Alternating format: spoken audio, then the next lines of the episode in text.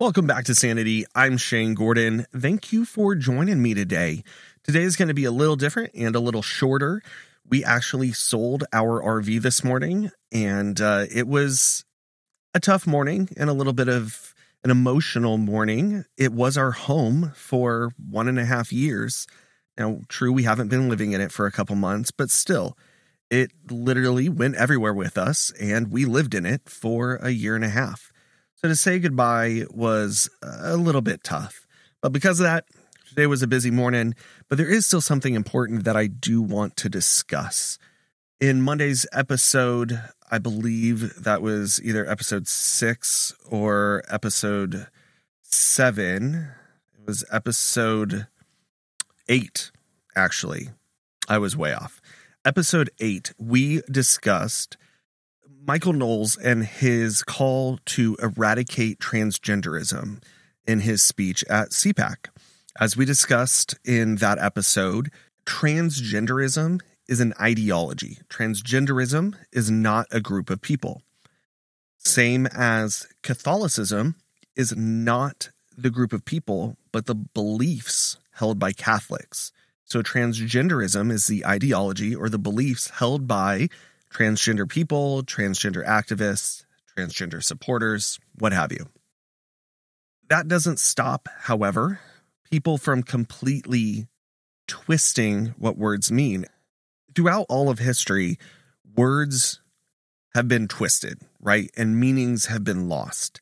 Uh, it, it, there are definitions to words, and those words matter, and the definitions matter, and how those words are put together in a sentence matter there will always be people who take what is said and twist it for their own narrative.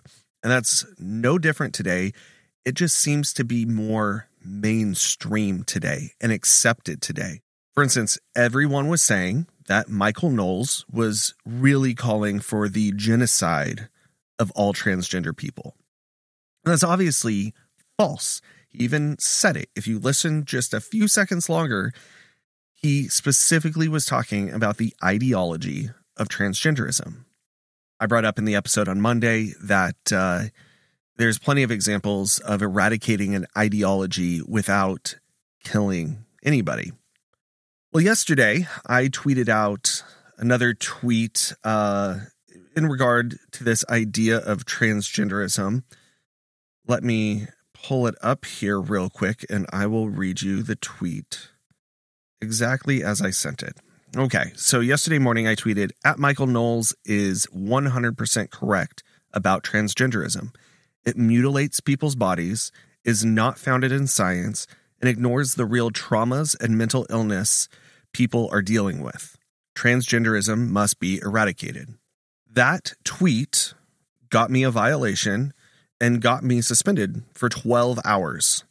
I reached out to Twitter and asked them to explain how that tweet would be any different than saying transphobia needs to be eradicated because I, I think we could all agree that no one would have batted an eye if I had said transphobia needs to be eradicated. But transphobia and transgenderism both refer to a set of beliefs and thoughts held by a group of people. If I said transphobia needed to be eradicated, no one would think that I was literally saying all those people should be killed. And it's real funny because right after I got my account suspended because I was still able to go see tweets, I saw a tweet that said all bigots need to be eradicated.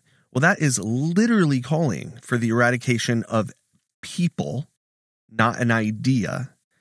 And somehow that uh, was not a violation. So, anyway, so I reached out to Twitter and I got no response.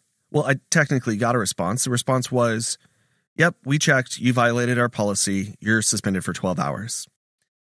And it's the first time I've really felt powerless against a corporation and a faceless department, a faceless uh, algorithm I I don't even know if a real person actually did look at it. I'm assuming a real person did uh, assess my appeal, but I have no way of actually stating my case to anyone.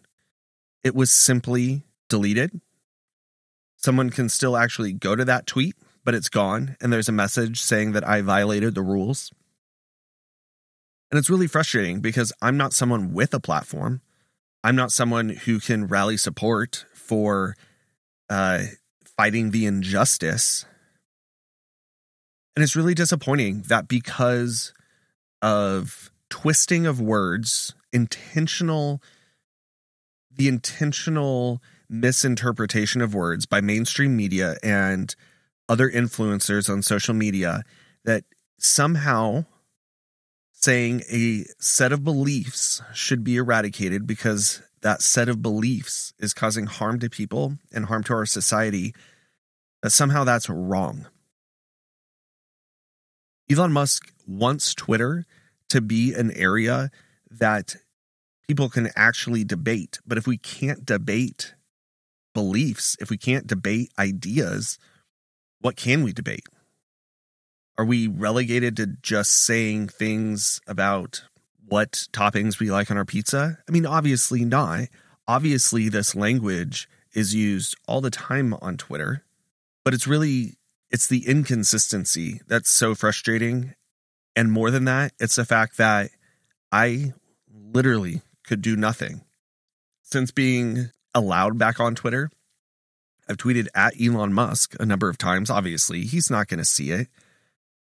But what recourse do I have? What recourse do any of us have who don't have hundreds of thousands of followers that can get other followers to reach out on our behalf? So, words matter. I tried searching for hate against Christianity. There's plenty of it out there. I couldn't find the exact wording I was looking for, which was something like, hey, let's eradicate all Christians or let's Christians shouldn't exist anymore, Christianity rather shouldn't exist.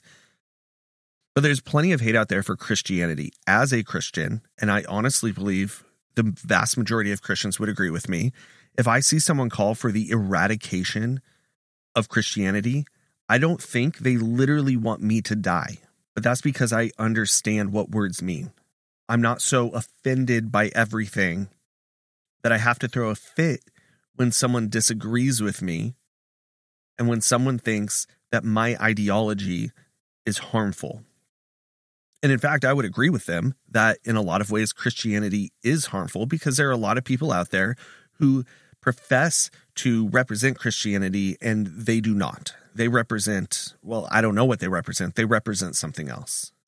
So not only would I not think they're actually calling to kill me, but I would be able to see from their point of view and understand why they're saying the things they're saying.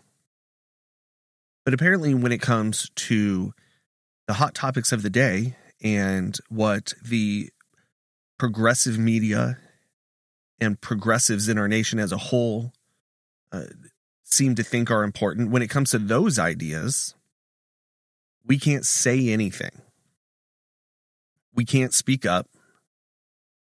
We can't offend them and the end result is they literally do not have to support their position.